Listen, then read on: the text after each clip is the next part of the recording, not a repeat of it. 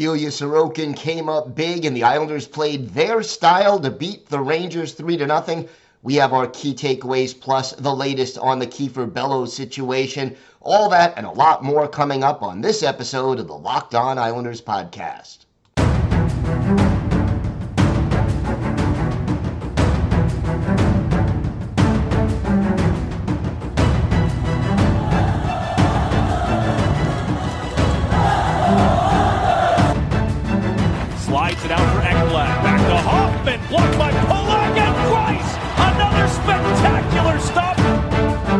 Broussard tees it up and a save is made by Bobrovsky. Nelson. Barzal with the open net and he scores!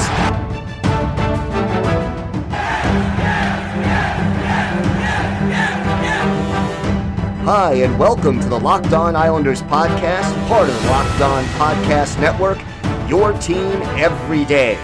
I'm your host, Gil Martin. I'm an Islanders columnist and historian, and I wrote the book Ice Wars, which covers the complete history of the Islanders' rivalry with the Rangers from 1972 to the modern era. And welcome, everybody, to the Thursday edition of the Locked On Islanders podcast. Gil Martin, so glad you could join us today and be part of the Locked On Islanders family. And we want to thank everyone for making Locked On Islanders your first listen every day. We are free and available on all platforms, and that does, of course, include YouTube.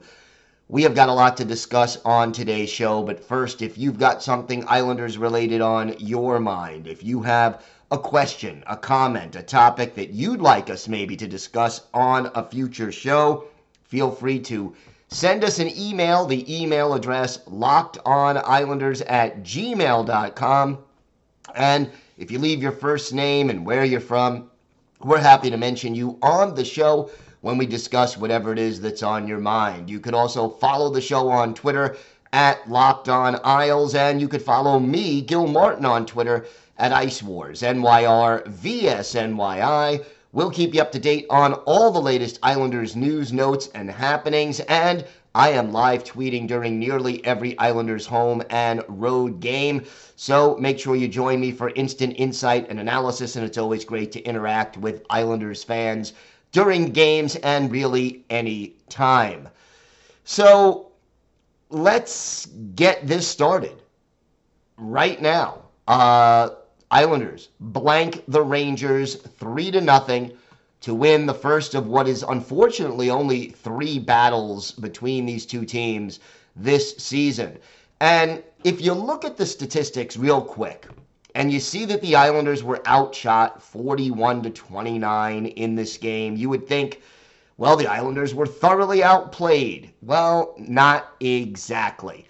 Yes, the Islanders were outplayed for most of that scoreless first period. The Rangers were skating better and had a little more uh, of the quality chances. But after that, the Islanders really did settle down.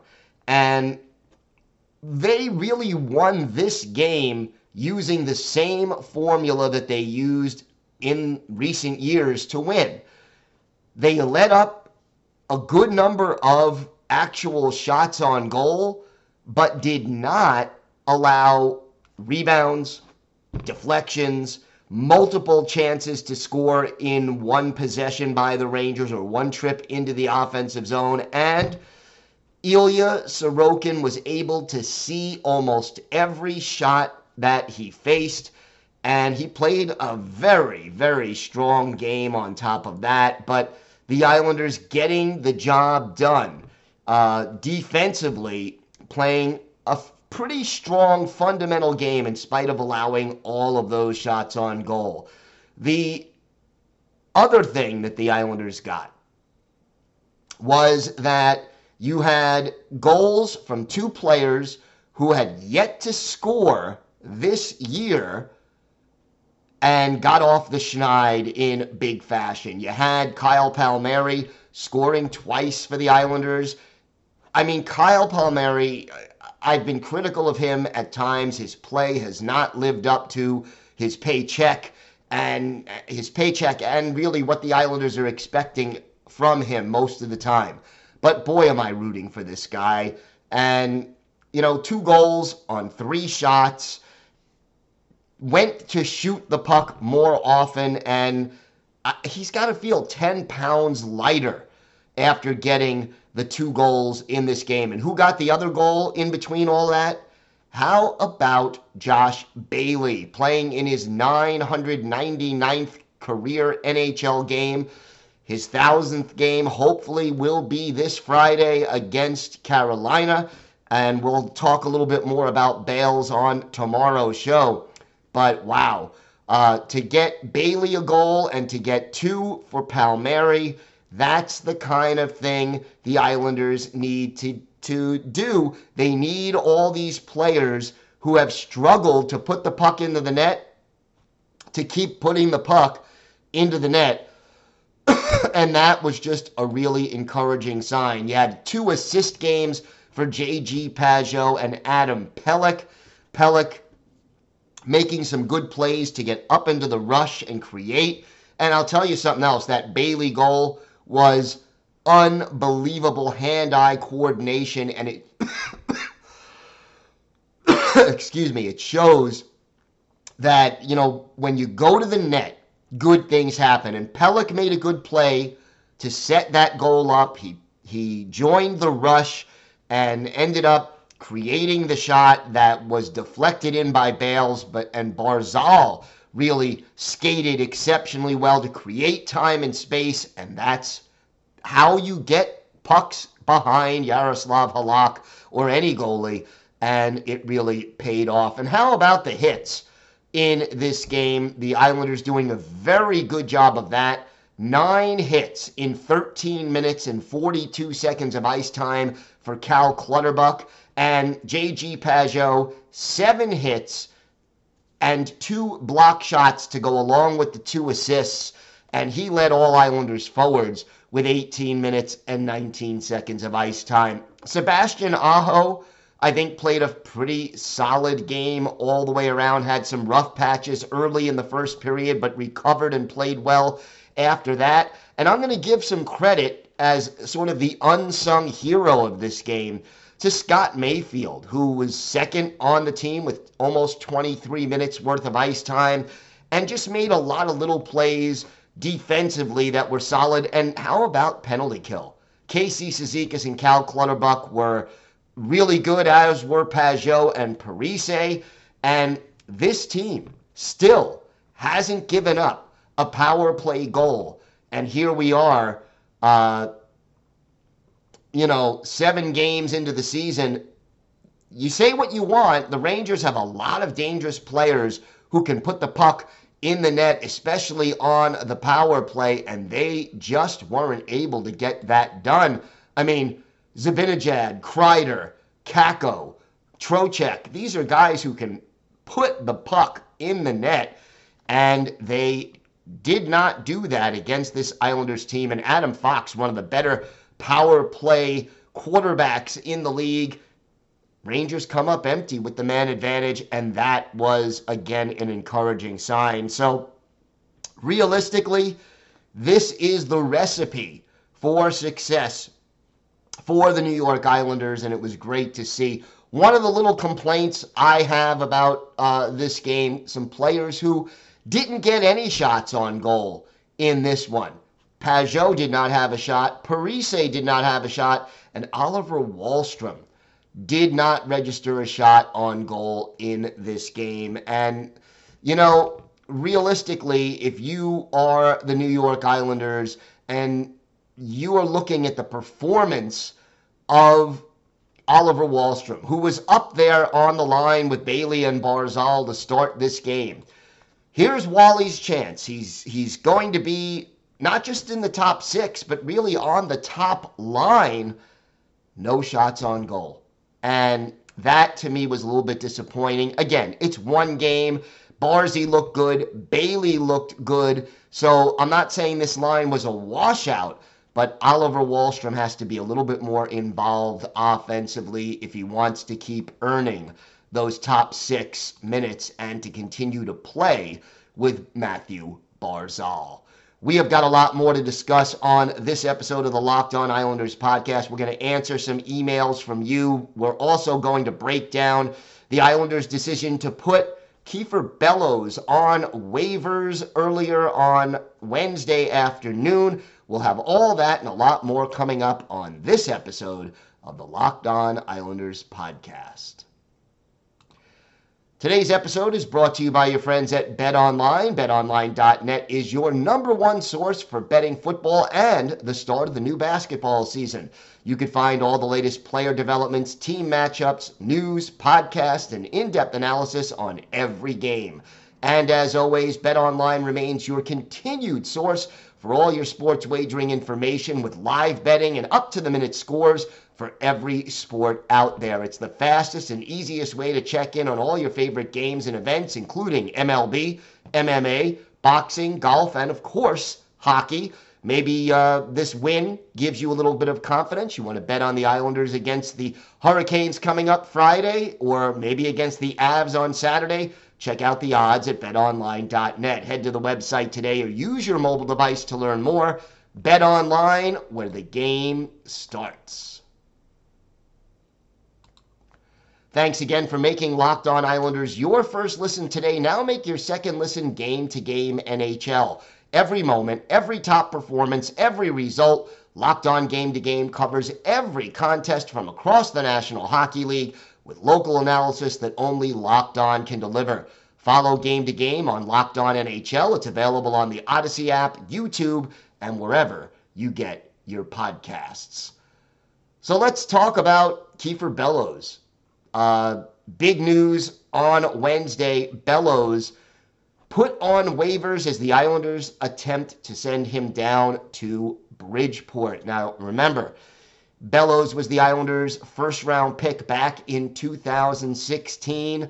And, you know, at the end of training camp and the preseason, Bellows was playing very well. And he played opening night, did not figure in the scoring, and was a minus one in that game but has not been in the lineup since then. And look, the, the Islanders, as far as sending players down to Bridgeport, you know, they don't have a hell of a lot of options without exposing somebody to waivers. And I guess Bellows' lack of production, he has 11 goals in 68 career NHL games. The fact that he can't seem to find a spot in the lineup and his salary being slightly more than a million dollars a year, uh, Lou Lamoriello willing to take a gamble that uh, no one's going to claim Bellows and he can go back down to Bridgeport. Got to be disappointing for Bellows, who was looking for full time duty. Uh, and, you know, he's 24 years old. It, it's time for Kiefer Bellows to, to start producing and being a full time player if he's ever going to reach that plateau. Will the gamble pay off or will the Islanders lose Bellows if they do? Uh, they'll probably take the salary cap relief and move on because I just don't see where Kiefer Bellows fits into this lineup right now. Should he uh, get more of an opportunity than he's gotten so far this season? Well, I, I mean, that's debatable. But clearly, you want to see more of the young players like Bellows if he can, again, do those things away from the puck that Lane Lambert and before him Barry Trotz and obviously Lou Lamoriello demand of their forwards. And right now, he is not consistently doing that uh, to the satisfaction of the coaching staff. So, Islanders hoping for more and better, and we'll see within the next day whether or not anyone claims Bellows. The move, by the way, most likely designed to have Robin Salo back on the active roster. Uh, he's about ready to return, and again, the Islanders, no depth at defenseman unless Salo or somebody else is recalled because uh, they only have six on their roster right now. And, you know, they, they need a little bit more consistency. So Bellows hasn't been down at Bridgeport since 2019, 2020. That year, he played 52 games for what was then known as the Sound Tigers, had 22 goals and nine assists for 31 points in those 52 contests. Uh, that was his best pro season overall and added two goals and three points in eight games with the Isles that year.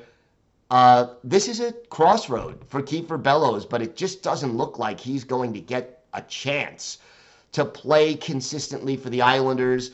And you know this this organization favors veteran players. I don't think that's changed a lot under Lane Lambert, but they want to see more from Kiefer Bellows. So, you know, we we've got that going right now. Uh, quick little note from Charlie, who uh, emails us frequently. Gillett has started, Bellows on waivers, and Salo back in the lineup. Steps in the right direction. Now let's go out and get Timo Meier. Common sense, this team can win, but a speedy right wing scorer is a must next to Lee and Barzal. So, Charlie, thank you for that. Uh, we get an email from Firebird0402. Why do we have to listen to Rangers announcing they can't find someone other than Marv's kid, which is Kenny Albert, game on TNT? Uh, Firebird, I, I agree with you to this extent. I mean, I am a Kenny Albert uh, fan. He, he's a good guy and, and, you know, a good announcer. Obviously, he does have, you know, he has worked for the Islanders in the past, but he's a Rangers guy, and you know, as was his dad back in the day, Marv. But realistically, uh, to me, and I, I, tweeted this before the game last night. Why would you have a, a an Islanders Ranger game on TNT? If ever there was a game that you wanted to see your hometown announcers, Brandon and Butch, Islanders Rangers is it. So uh, a little disappointed in that. And then Jeff out in Minnesota. The game tonight was a pleasure to watch. It was physical, and the Islanders skated smart and played hard. A win against the Rangers is always a reason to celebrate, and Sorokin shutout was awesome. Jeff, thank you for the email. I agree. And I'm going to make, you sort of reminded me, Jeff, of one other observation that I wanted to touch on when I was talking about the game, but kind of overlooked. Nice decision by Lane Lambert somewhere between the 10 and uh, you know the midway point of that third period and maybe when there were like two or three minutes left giving extra shifts to the identity line. They were playing solid defense and smart positional hockey and they were being physical out there. And to give them some extra work down the stretch when you're holding on to a two and then later a three nothing lead against the Rangers, I thought was very, very good use of matchups we don't see too many line matchups in the regular season, but I like the way that Lane Lambert handled putting Cizikas, Martin, and Clutterbuck out there against some of the Rangers' better scorers because they did a good job on the forecheck, back checked exceptionally well, got in the way of passes, and just had a strong overall game. So very pleased to see that and, and just with the way that the Islanders handled the situation. A hard earned win, three to nothing. And the three game losing streak is over. Just as a little bonus, the Rangers are now on a winless streak, although they did get a, a, an overtime loss, a shootout loss within their four game winless streak. But boy, it, it really felt good to see the Islanders play the kind of hockey they are capable of playing and earning two points as a result. So good to see. Got to be pleased with the way this team played, and hopefully, more importantly, that this will be something that this team can build on as they move forward because you know what? They need to build on it, and they need to build on it soon because if they can't string a few wins together, uh, you know, it's going to be a problem for this team. The schedule isn't getting any easier now with, again, the Hurricane and the Avalanche, two really talented teams out there on the schedule in the next two games. So we shall see what happens with uh, the next couple of games, but hopefully the Islanders are able to build on what they've done so far and to accomplish, uh, you know, string a few wins together. We have got more to discuss on today's show. We've got a high scoring winger who had three 30 goal campaigns with the Islanders in the early to mid 90s as our Islanders' birthday of the day, plus some final thoughts about uh, last night's game. We've got all that and a lot more still to come on this episode of the Locked On Islanders podcast. Time now for our Islanders' birthday of the day. And again, Friday.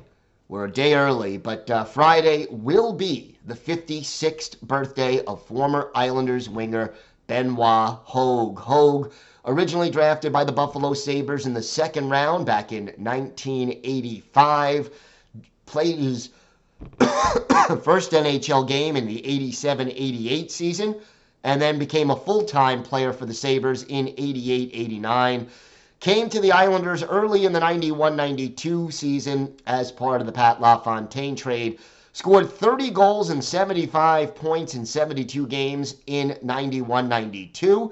Then 33 goals and 75 points in 92 93. Added 12 points in 18 playoff games during that wonderful run to the conference finals by the Islanders that year. And then had his best goal scoring season in 93 94 when he potted 36 goals and 69 points for the Isles, was traded uh, in the 94 95 season late to the Toronto Maple Leafs, later played for the Dallas Stars, Tampa Bay Lightning, the then Phoenix Coyotes, the Boston Bruins, and the Washington Capitals before retiring at the end of the 2001 2002 campaign.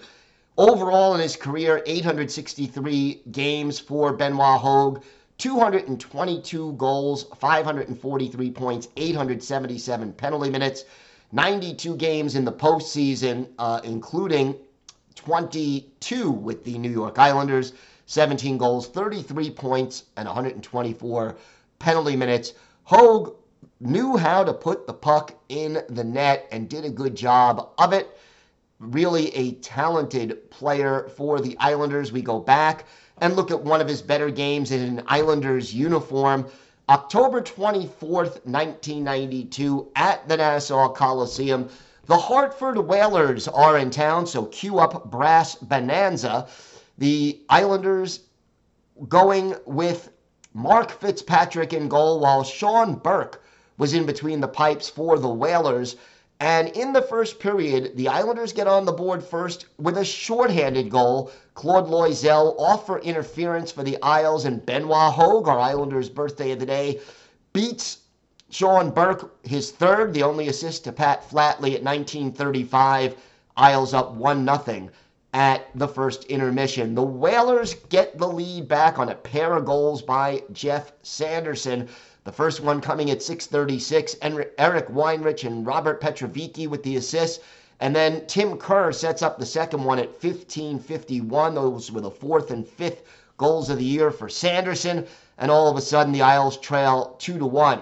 But less than two minutes after the second Sanderson goal, Pierre Turgeon ties it for the Isles. His sixth.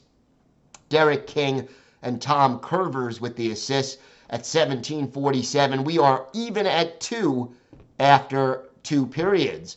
In the third, Benoit Hogue, our Islanders' birthday of the day, takes control of the game. He gets his fourth from Ray Ferraro at 11.05 and then his fifth for unassisted at 12.24. The Islanders beat the Whalers 4 to 2 in this game. Only 14 saves for Mark Fitzpatrick Islanders outshoot the Whalers 26 to 16. Boy, this was a dead puck era game if ever there was one. Uh, but the big story of the game, Benoit Hogue, the hat trick, a plus two. He had the shorthanded goal, the game winning goal, and led the Islanders with six shots, five for Steve Thomas. That was next on the list. The only career hat trick for Benoit Hogue, and a magic moment it was. So, Benoit Hogue, who will turn 56 on Friday, is our Islanders' birthday of the day, and he is one quality hockey player who really gave the Islanders a, a, a nice jump offensively and a dangerous scoring winger for all of his three full seasons in an Islanders jersey.